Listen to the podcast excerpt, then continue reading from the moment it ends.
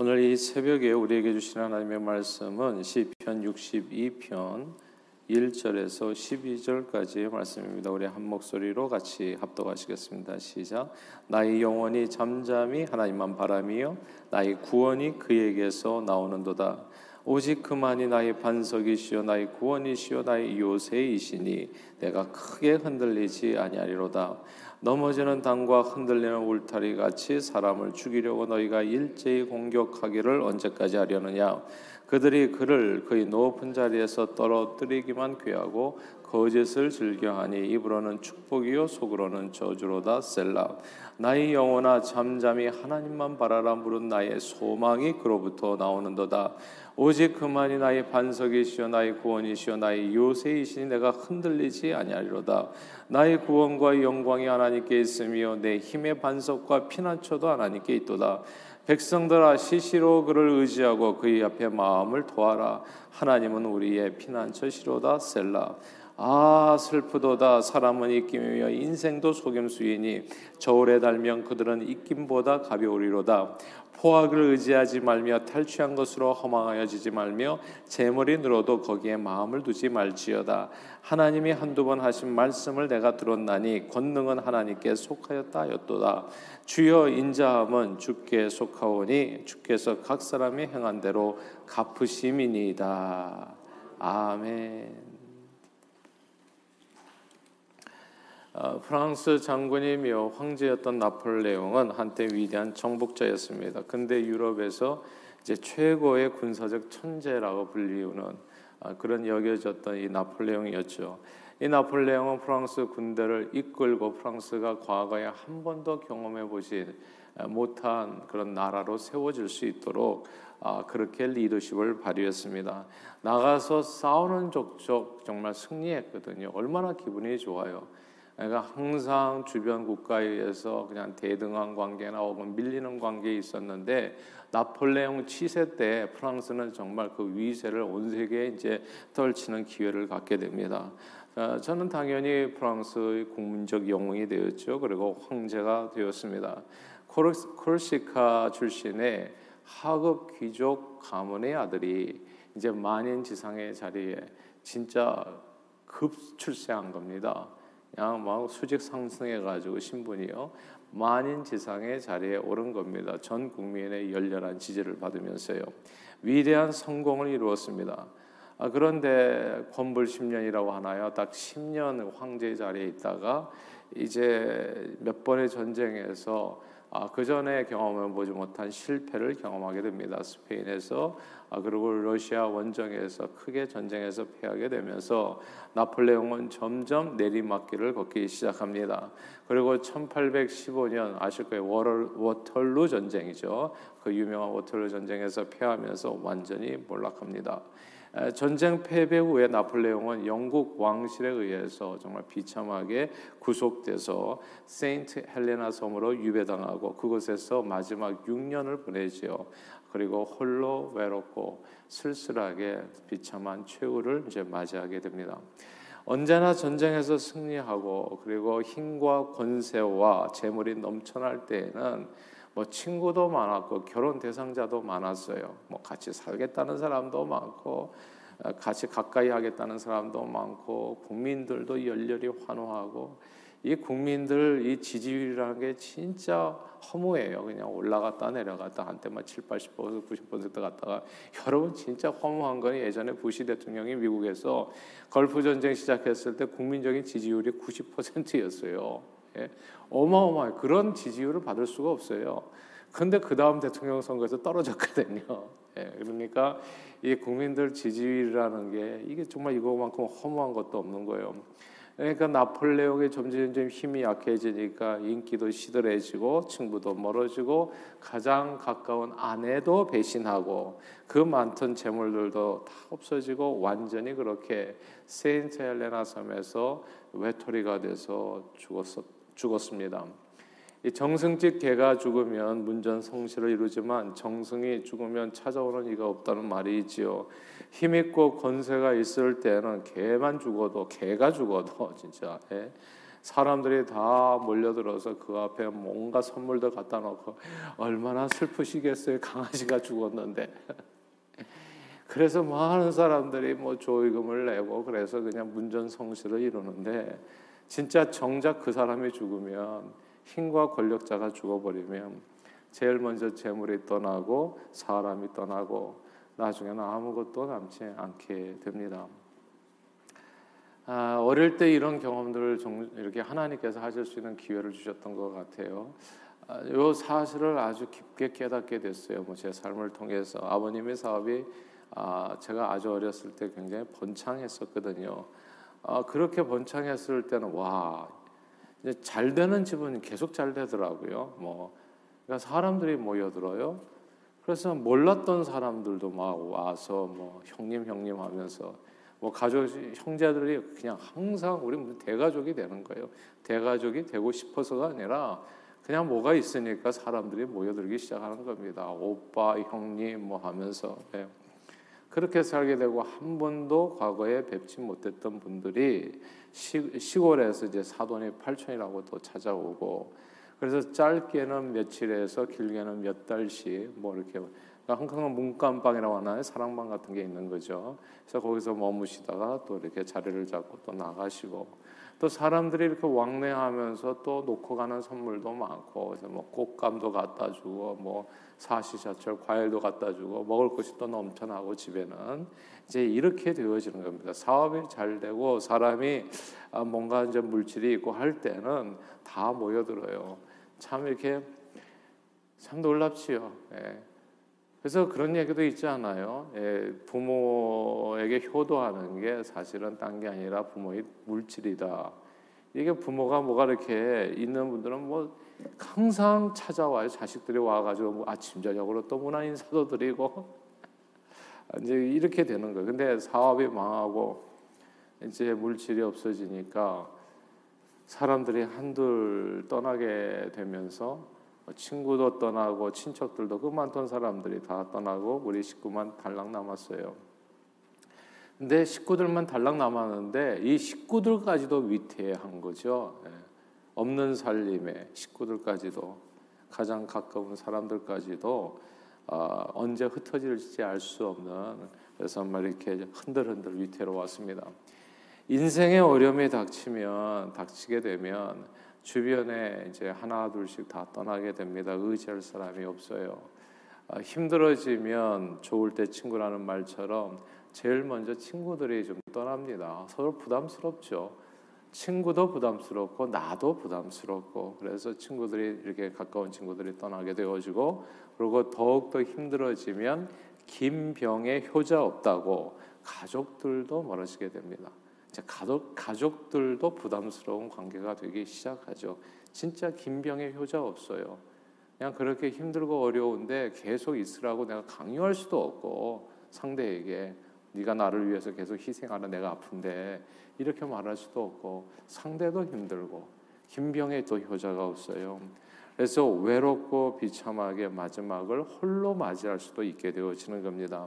자 이제 이런 내용들인데 오늘 본문이 아마도 다윗이 압살롬에게 쫓길 때의 상황이었다. 그렇게 이제 학자들은 이 상황을 추측합니다.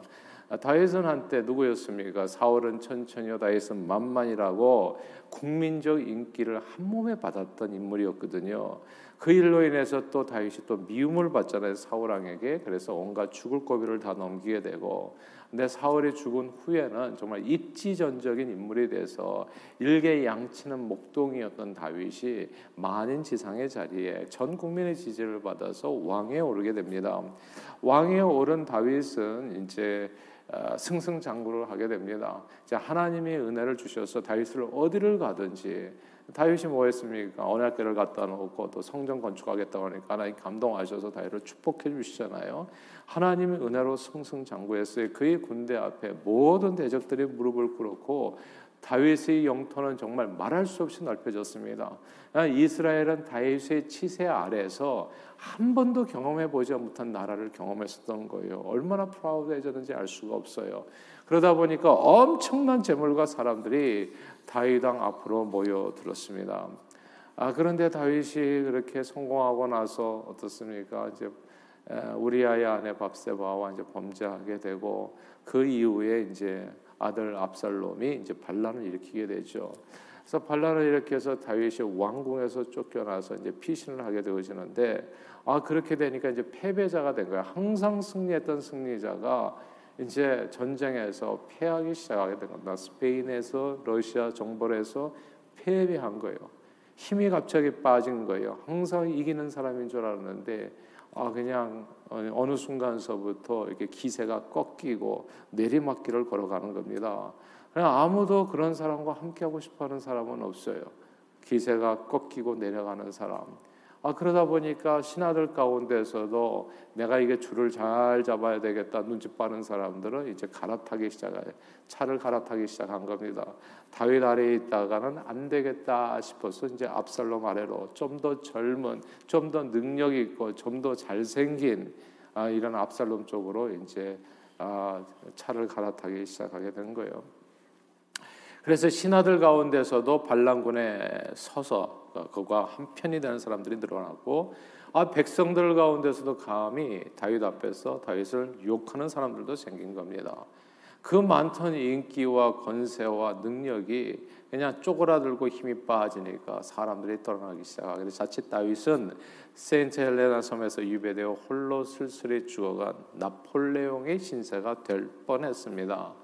그런데요, 다윗이 그런 절체절명의 상황에서 회생합니다. 이게 이제 다윗과 이게 나폴레옹의 차이거든요. 말하자면 어떻게 그럴 수가 있냐? 이제 내리막길이니까 이게 다 관성의 법칙이에요. 올라갈 때는 한없이 올라가. 재물이 돈이 돈을 번다고 하잖아요. 사람들도 점점 좀 많아지고. 근데 한 번 내리막길을 타기 시작하면 이게 스탁 이게 투자에서도 이게 힘든 게 그거예요. 한 번 올라갈 때는 뭐 한없이 올라가는데 내리막길 할 때는 그냥 또 한없이 내려가거든요. 근데 내려갈 때 이걸 이렇게 딱 이렇게 올라 올라가면서 이제 좀 저기 하고 이렇게 내려갈 때 이제 이게 정리해야 되는데 아 이게 그냥 시간 지나면 좀 더 나아지겠지 나아지겠지 하다 그냥 완전히 쫄딱 망하게 되어지는 거거든요. 그러니까 이게 관성의 법칙이 올라갈 때는 계속 올라가고 내려갈 때는 그냥 정말 바닥을 치게 칠 때까지 내려가는 추락하는 것은 날개가 없다고 한없이 아, 추락하게 될 수가 있는 겁니다. 근데 이렇게 이제 다윗이 이제 내리막길을 걷는데 그러니까 이제 이게 같은 편이 되기는 어려워요. 거기서 기사회생하기, 그러니까 진짜 기사회생이죠. 다시 회복하기가 엄청 어렵다고요. 아 그런데 거기에서 다윗이 회생합니다.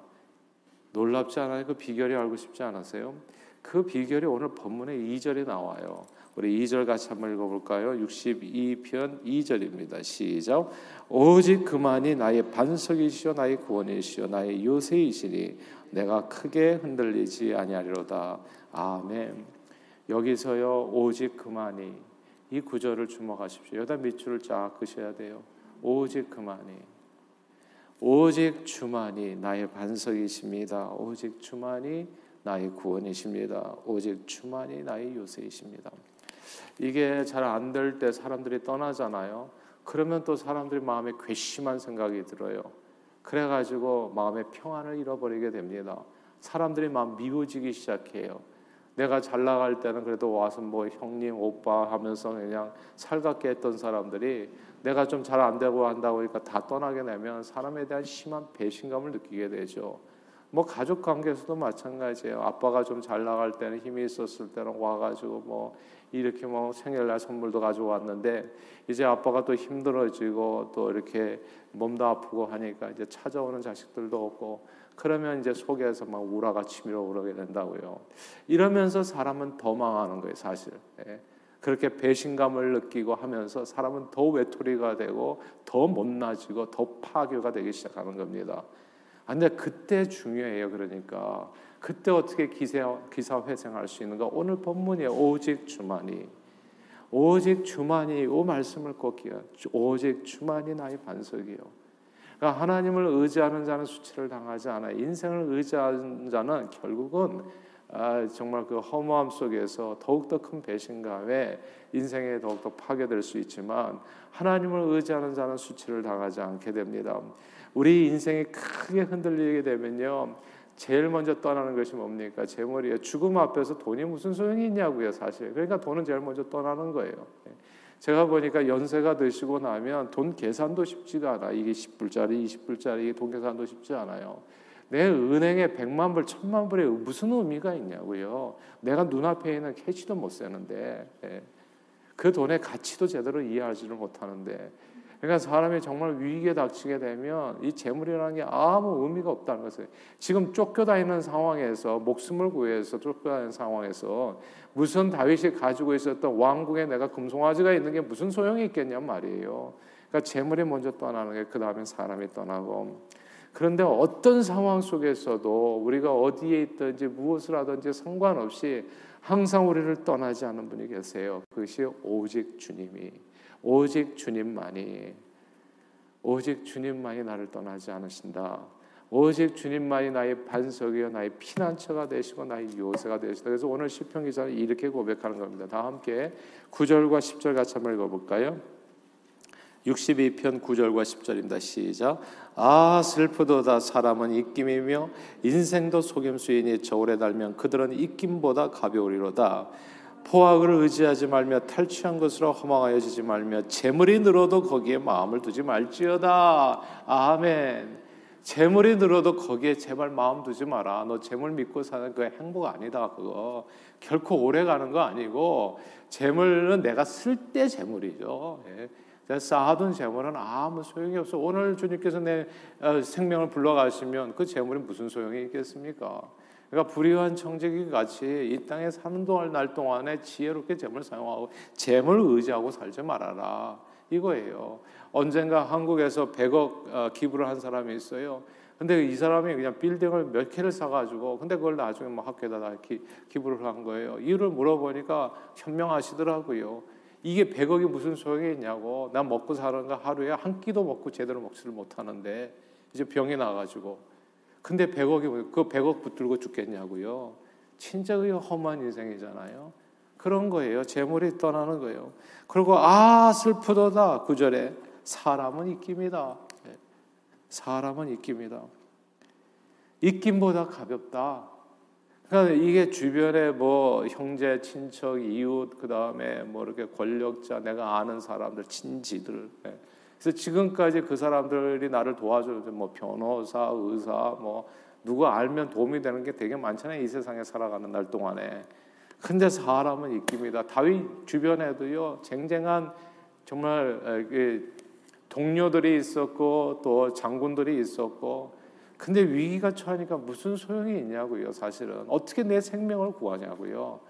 내가 이게 아무리 어, 위대한 인물들, 장군들이 주변에 친구들이 있어도 결국은 내가 죽음의 그 위기 앞에 딱 봉착하게 되어지면 그냥 사람은 입김이라는 것을 아 슬프다 이게 이게 이해가 되잖아요. 진짜 아 슬프다. 인생은 진짜 외로운 거구나. 그걸 깨닫게 되는 거예요.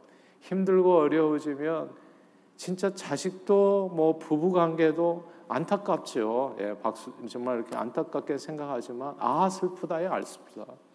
이런 순간이 우리 모두에게 이게 현실이라는 거죠, 사실은. 근데 그 순간에 다윗이 알았어요.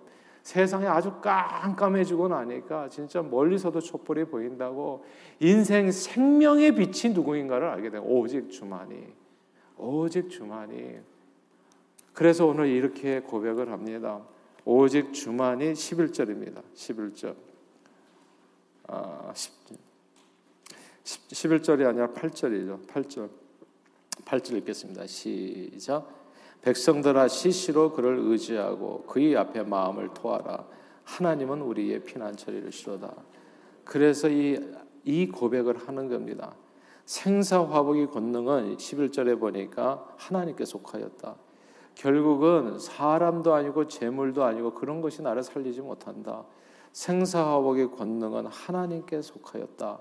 그러니까 8절의 고백을 그렇게 하는 거예요.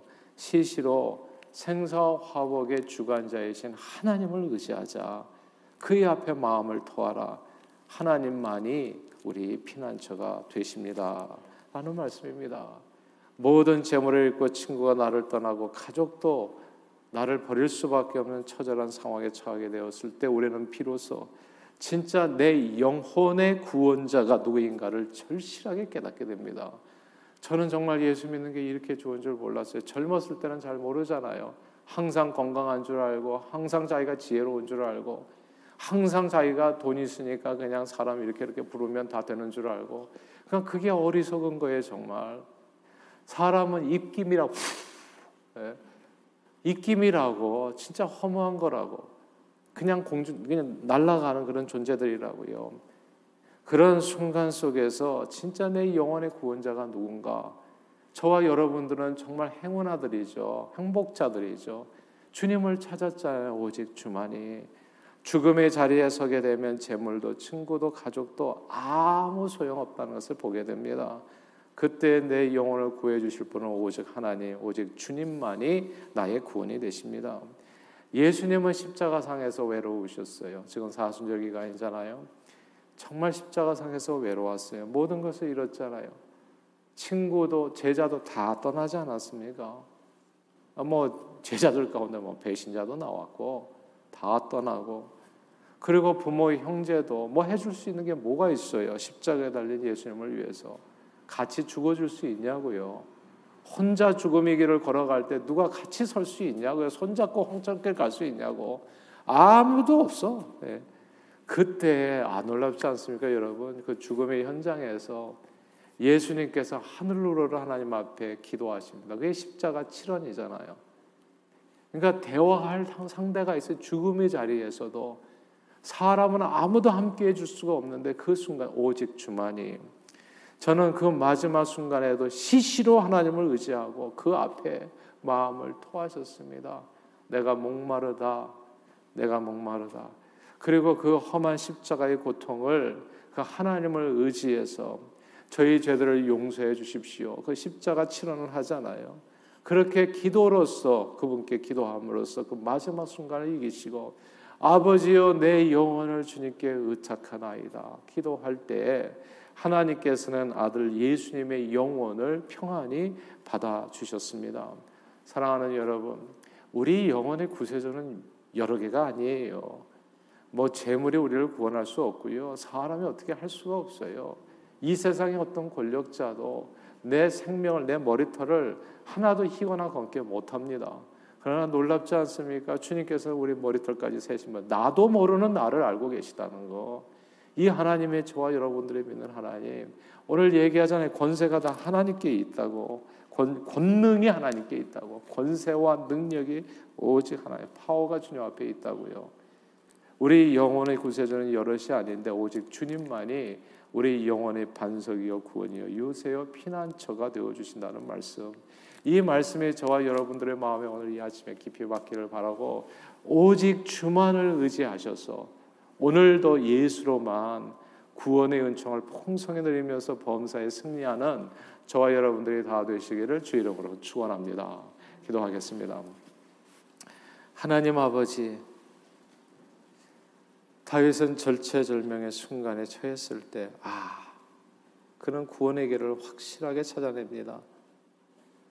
아, 슬프도다. 사람은 입김이요. 입김보다도 가벼운 게 사람들이라는 거. 그리고 재물을 의지하지 말라고 그 다 헛된 것들이라는 거. 근데 그 순간에 다윗은 확실하게 봅니다. 구원의 길은 오직 예수 그리스도 오직 주만이. 사랑하는 주님, 오늘 다윗의 고백이 바로 우리의 고백이 되게 해주셔서 오늘 우리도 시시로 주님을 의지하고 기도하고 그 앞에 마음을 토하여 오직 주만을 의지함으로 주님만이 주실 수밖에 없는 놀라운 구원의 은총을 축복을 오늘도 풍성히 누리고 주의 영광을 위해서 온 세상에 선포하는 일에 아름답게 쓰임 받는 저희 모두가 되도록 축복해 주옵소서. 예수 그리스도 이름으로 간절히 기도하옵나이다. 아멘.